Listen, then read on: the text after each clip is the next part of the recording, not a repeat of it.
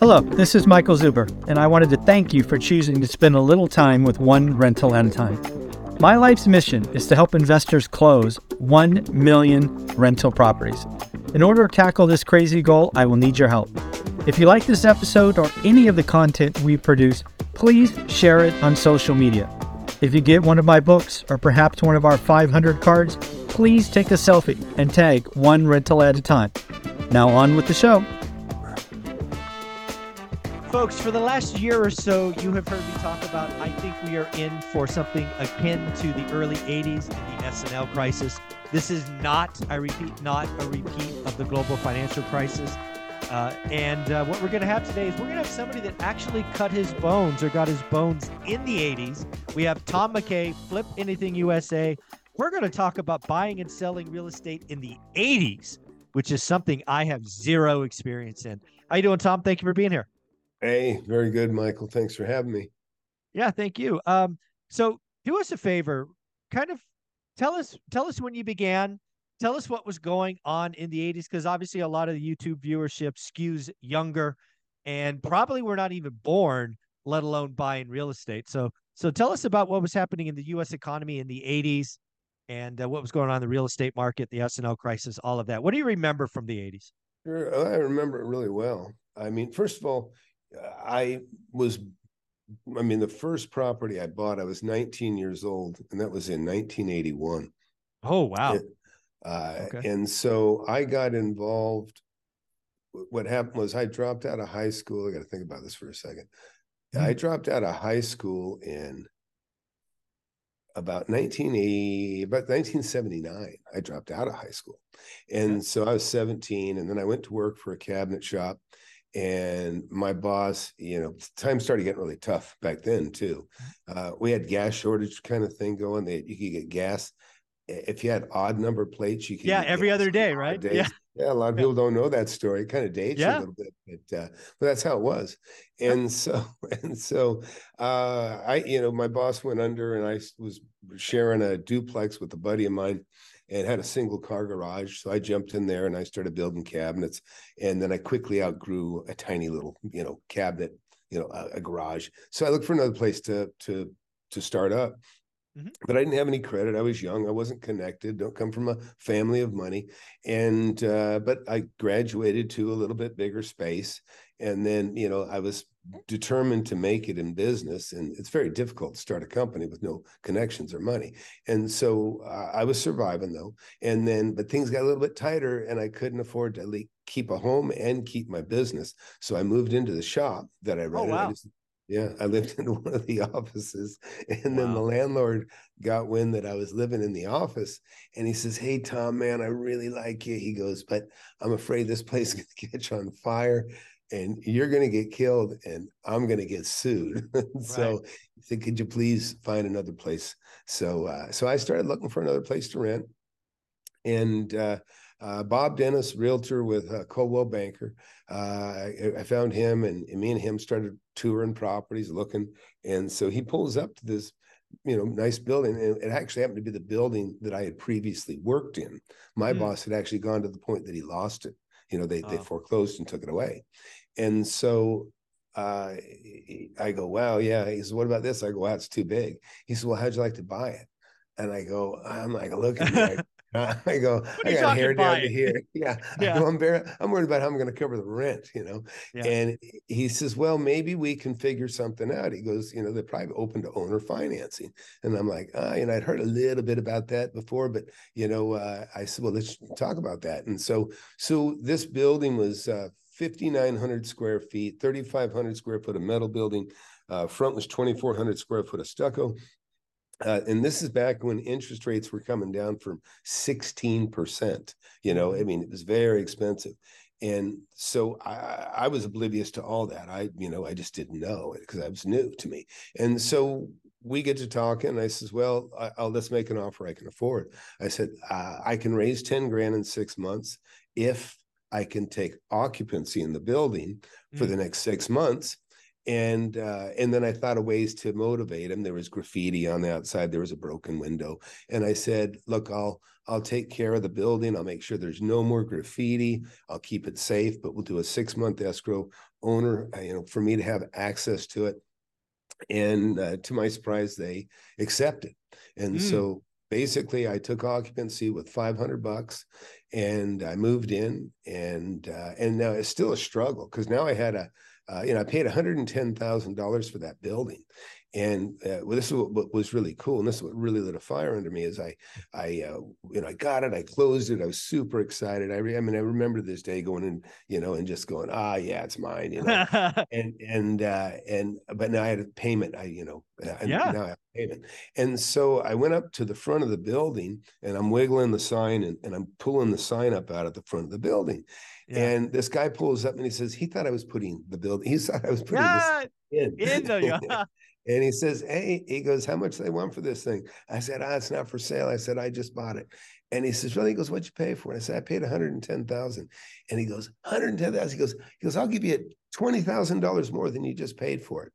And I'm like, wow, you know, it, now I was starting a cabinet shop. Or I was actually well into my cabinet business now and uh, that was all I dreamed about was having a cabinet business at the time, you know.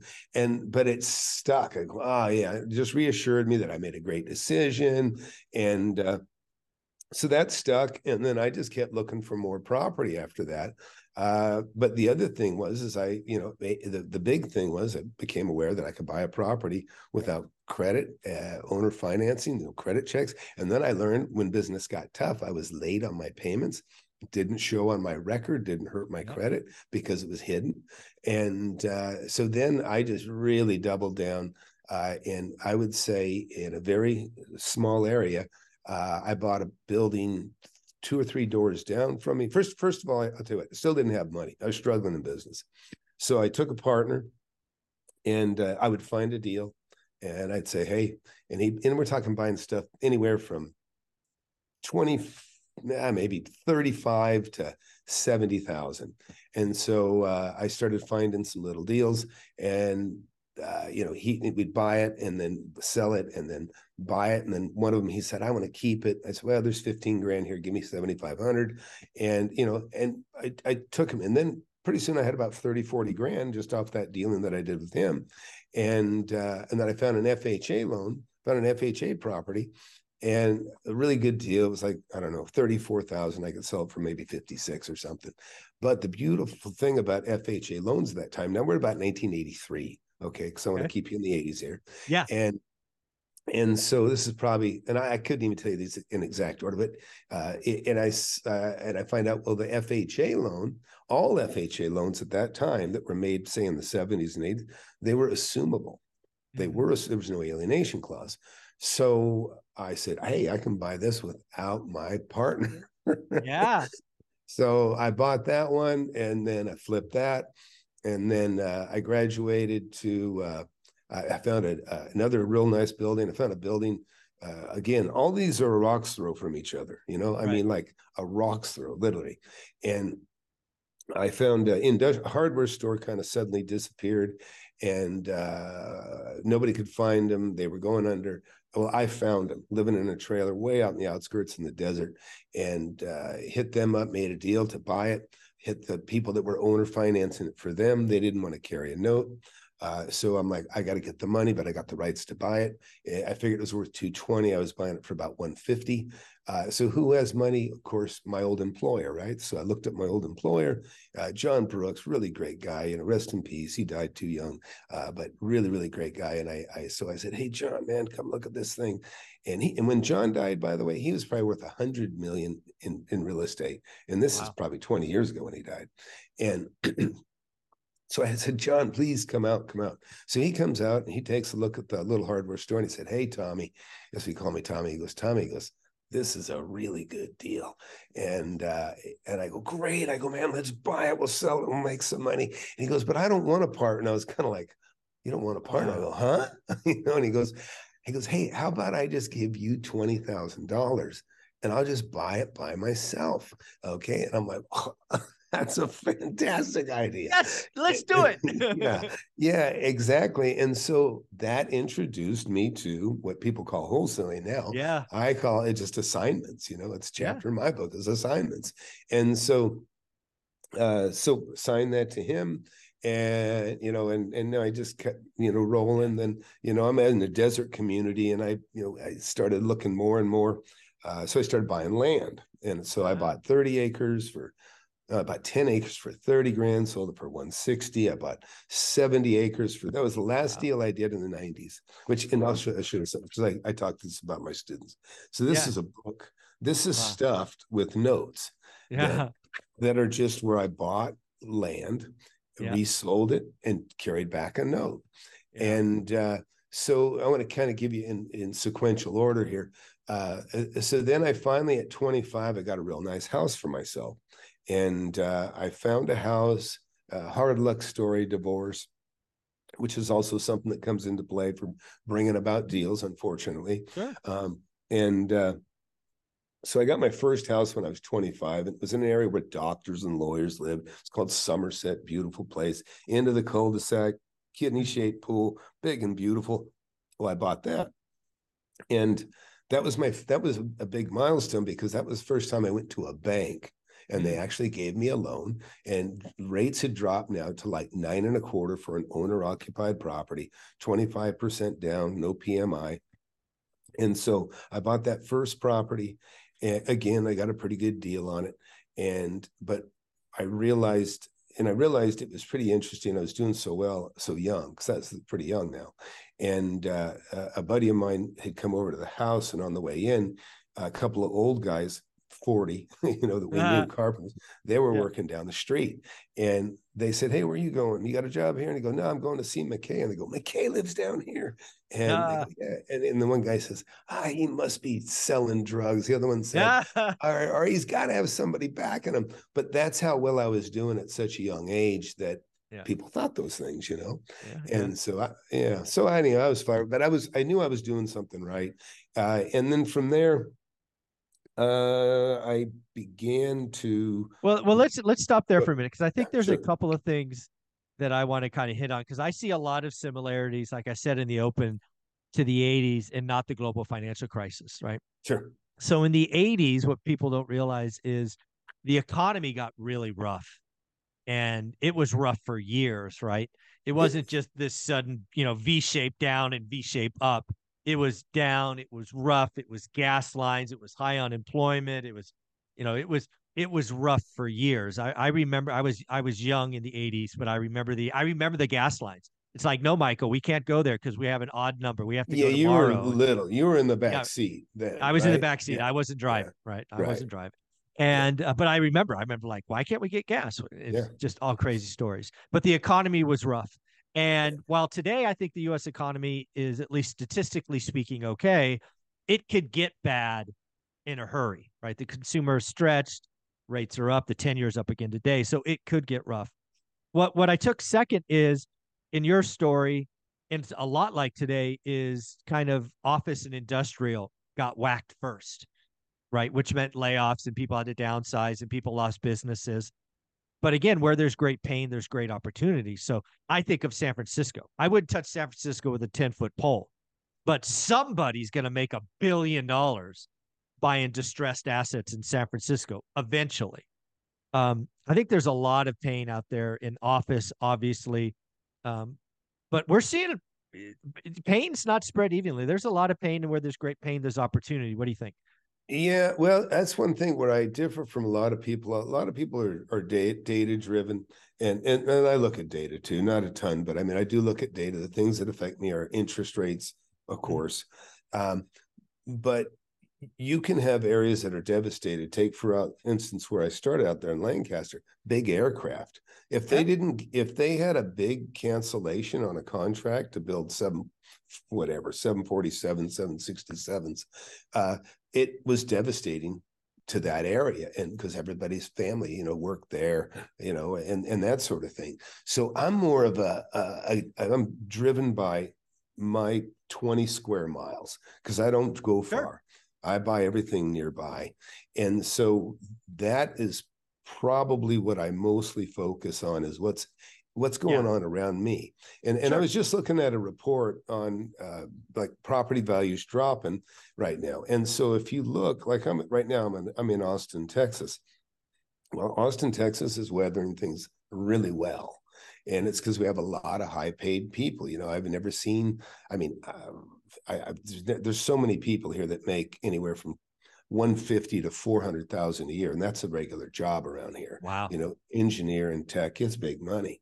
And uh, so I couldn't relate to making that kind of money when I was self-employed. You know what I mean? As a, as yeah.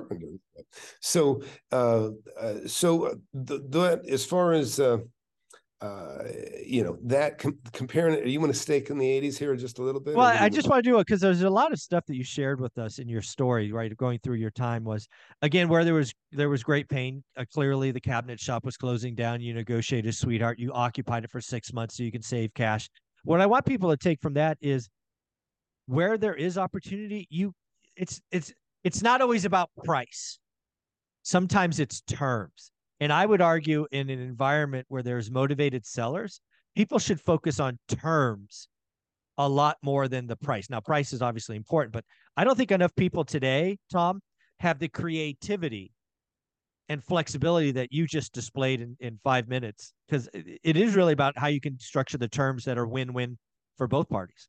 Yeah, and it's it's interesting because uh, I, you know, it, it depends. I'm a total price driven guy. Now, okay. where terms might matter is if it's something I'm going to carry for a long time. Mm-hmm. So I'll explain. So if I have an asset that I'm going to buy and I intend to hold it for a very long time, it, it, the interest rate makes a huge difference because sure. I'm gonna, yeah, I'm gonna, I'm gonna make it up over the long term. And I'll give you an mm-hmm. example. I bought an apartment complex one time. Uh, the wife of the the seller, the sellers, uh, and actually he's a newsman in California. I think George Lewis, maybe I can't remember. Anyways, uh, I know he's a professor. Actually, was a professor out of UT, and he says, "Man, Tom," he goes, "We'll say," he goes, "But the my wife has got to hear four hundred thousand, and we're at a time when interest rates were about seven percent, and I was in there, you know, at six, you know, and they were going to own or carry it, and I said, "Well, okay," I said, "Well, how about two percent?" And I'll get, and I was offering three twenty. And so I go, how about 2%? And I'll give you 400,000. He said, ah, yeah. He goes, okay, that sounds good. so, yeah. but if you did the math on that, yeah, by the time we got through the loan, I would be paying, I don't know, about the, the 80,000 more than I'm giving him here now. I'm going to probably save, I don't know, 40,000 over the term of the loan, which wasn't that long. And, uh, and, and so what ended up happening is eh, I did sell the property at a later date. And when I did sell it, I made the sale, but I did mm. something else. I also, you know, when they're ready to come to the table, go to cash for this deal we made. And I said, well, I tell you what, how, what if I told you I can finance the rest of this, the balance of this for 2%? And they go, I go, what would that be worth to you? And we decided that'd be worth about 30 grand. So at the table, I let them assume the note, which, you know, I just and I picked up another 30 grand on the sale. So anyways, go. but yeah. uh, so with terms, terms are, you know, you know, like say a lot of people talk about creative finance and what that usually tends to mean 99% of the time, uh, it usually means uh, owner financing from what mm-hmm. I've seen. Yeah, and, no, absolutely. I've done, I've done millions of dollars in owner financing. I'm certainly more the buy and hold guy. Obviously, one rental at a time is very much buy and hold. So I'm structuring deals uh, that I, when I do a transaction, my intention is to keep it forever. Um, which obviously may I may sell, you know, for lots of other reasons, but that's my sure. intention. Hence, interest rates matter. I want to go back to land. Something else you brought up in your story after the buildings mm-hmm. is land. I've never, I've never purchased raw land other than a city lot one time, uh, which I flipped quickly. But land's never been a thing for me. So, so what is it about land that's exciting? Is it because you can buy it you know, I, I don't. Tell me about buying land. I've never done. Yeah, uh, okay, so I'll just take it back to the '80s because that's where I, I, I yeah. found land. Is uh, with land. Okay, so I'm like 25, 26, and I decided I'm going to start building. I have a general building contractor's license and a C6 millwork license. So I start buying some lots at an area around a little lake called Lake Lake Elizabeth, maybe 15, 20 minutes away from home, and I'm buying these lots up and and I realized, hey, I can make some deals, and I do what I do to make deals. So I'm buying lots on average for ten thousand dollars a lot, hmm. and uh, pretty soon I, you know, maybe about almost twenty. Then I took a partner. Then I almost had sixty between us. Oh, you know, wow. And then I started building homes, and I would build a home. Back then, it was easier to get it done, but on a seventeen hundred square foot home, I could make about uh, seventy thousand dollars, which is a lot on a hundred and seventy thousand dollar sale.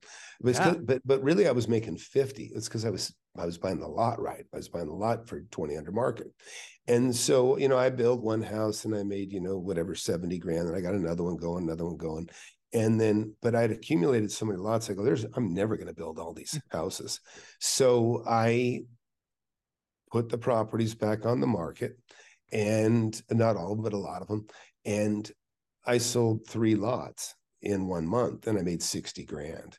Mm-hmm. And I mm. probably didn't have two or three hours time in it. So I thought, you know what? Do I want to make 60 grand in six hours or do right. I want to make 60 grand or 70 grand in six months? Right. And so uh, that that was a you know a big one for that's this is individual lots, buildable sure. lots like any community. And so I started flipping those. And like say, when I reference this book here, you know, I'd, I'd buy a, a, a lot for 10 grand. I might put two grand and they'd carry eight. Uh, and then when I'd sell it, I'd sell it for 10 grand, clear out the note. I'd take a note for 20, mm. have 200 a month coming in. Yeah. Uh, you know, but it's a double edged sword. I had someone I'd let them assume the first and I'd carry a note on the second and uh, and, so pretty soon I had ten thousand dollars a month coming in, and that was between a big sale where I made one time I, I sat, got a property for one hundred and forty, and three weeks later I had it sold for uh, five twenty. So that's oh, an, uh, after after agents. You know, this is like an, that was the last deal I did in my little book here, and I made that deal in nineteen eighty nine, mm. and I uh, closed it, resold it in uh, in nineteen ninety, and now I had a note for uh, 2000 no i'm sorry 295,000 i had 2495 dollars a month coming in or 2450 a month coming in 10% interest again uh, and they went belly up about mm. two or three years later but I still resold the note and recaptured 200 grand cash. But notes can go bad, and people need yeah. to know that if you're in the land game, uh, you know, values can drop. I've, you know, in fact, you see this uh, little license or not license plate, this little private property sign.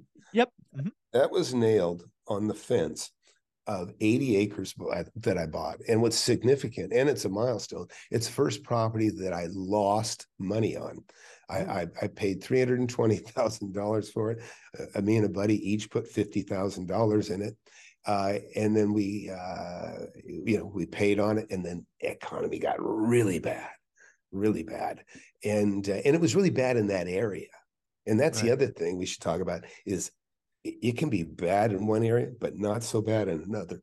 Yeah. Even you know, it can be a devastated here, but you know, like like I was saying earlier, even like where I'm at in Austin, and, and I'm lucky at the moment, anyways. The the values here have only dropped about two point two percent from last year.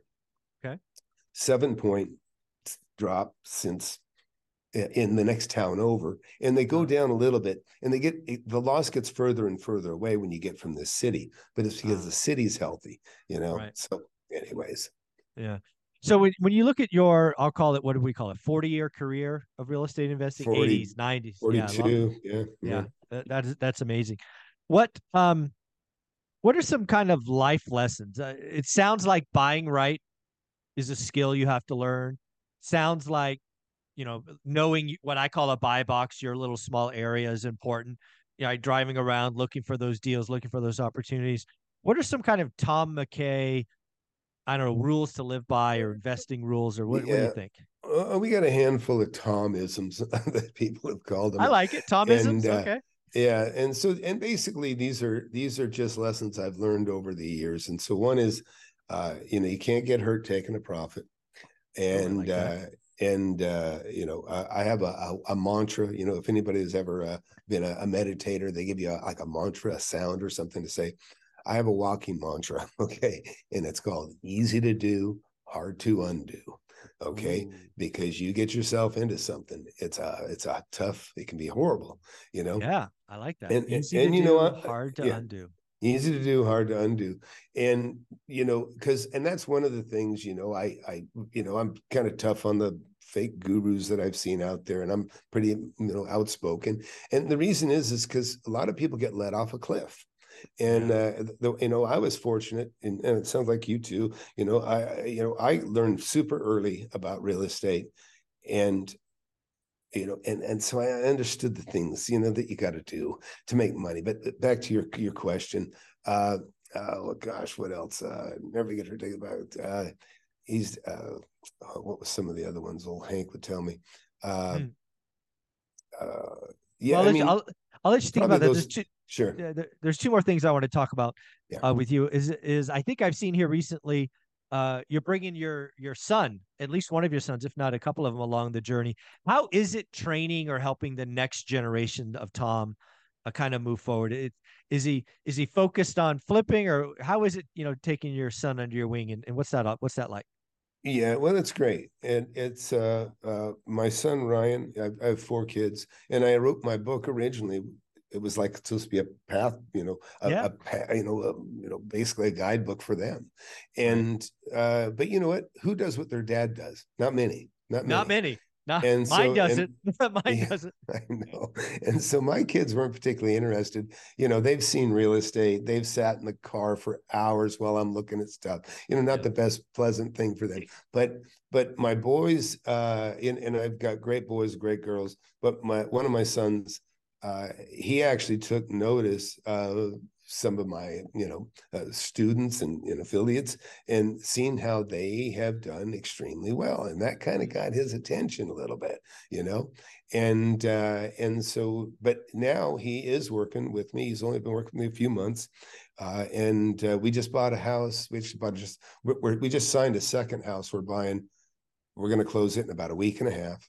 Uh, bought another one I guess it's been six, eight weeks ago. Uh, and that one, you know, we'll, you know, we're gonna we're gonna probably make a hundred grand on one, probably make about 50, 60 on the other. And uh, so he's excited, you know, and uh, you know, it, it's uh, it, it's nice. But the other thing is, is for me, it's like kind of like who's going to run the empire you know i got a pretty good sized rental empire here mm-hmm. and mm-hmm. uh, so he's learning about everything i hold a lot of commercial industrial offices uh, houses i generally just buy to to flip to be honest uh, you know i try to buy i'll give you tips on houses i mean i know you're more of a hold guy but mm-hmm. i'll buy houses because they're the most right i always say yeah. when you look yeah there's the most of them so the yeah most they're most liquid and and also yeah most liquid too. Um so with the houses uh you know i'll accumulate those while i'm trying to find something bigger. So the opportunities aren't as often to find with commercial and industrial. So i buy up houses you know while i'm looking and waiting and mm-hmm. then i always buy them in the same entity so that i can go to sell them. Uh, and, and i can because then they can collectively they become right deferrable. Yeah. Sure. Uh, yeah. And but but Makes to sense. do that, yeah, and you know, you've done 1031s before. So, but have you ever done a reverse 1031? Uh, I've looked into it. I almost did one, but no, I, I've not actually done one, but I've researched them. Yeah. Yeah. So the, the beauty of the reverse 1031, and it's something I love to do now because what it is is you like, I want to get rid of, say, three houses that I got a million dollars, you know, equity in, mm-hmm. uh, and, and maybe the basis is zero. So yeah, maybe yeah. I want to roll those into a, a, commercial property, but I can't find it. Well, now I found one. So let's say I've, I got one not too long ago. It's an industrial property. This last one, I found a property for uh, a million six, and it was a great deal, like okay. for, worth two point one. So I pay cash for that because I can. I pay cash for that, and now an accommodator holds it. So I buy it in the name right. of the accommodator. Ah. Now I don't. You know how the you know what the pressure is when you sell a property. You got to identify it in forty five days if yep. you use that option. Yep. So now the beauty of this is I I I put all three of these houses on the market. I immediately identify the property that I already purchased as the one yep. I'm going to buy. And so that one, all three go up for sale. As soon as one sells, cash goes to the accommodator. Accommodator yep. hands the cash back to me. Second one, and and I'm not under the pressure of trying to fire yeah. sale it. inside of six months. I got, I mean, I got six months. So, so that's another wonderful thing uh, yeah. about the the 1031. But, I love yeah. that. Yeah, reverse 31, folks. Look that up if you haven't seen it. I guess the last thing to talk about with your 40 years experience is, you know, uh, you've you've been through a lot, right? From gas lines to you know rates at 16 percent, you know, to 2005, then the collapse in 06 and going forward. You know, we're sitting here in 2023. Rates are spiking, right? Some would say eight, nine percent. When you look out over the next 10 years and you know doing this with your son, are you excited for what's coming? Do you look into the future? You know, what do you see, you know, over the horizon? Yeah, well, let me just say one thing about interest rates. Because I started in in 10% interest rates, you know, everything that I bought and sold was 10% interest rates. Mm. It, that was a low coming down from 16.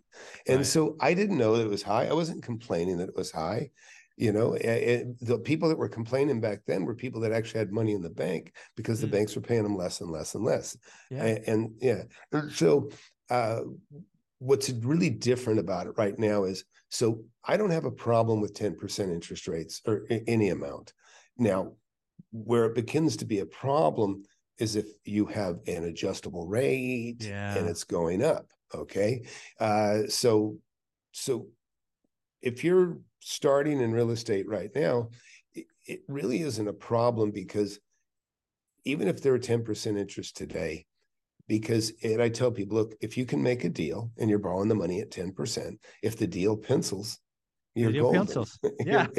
you're, you're yeah. golden.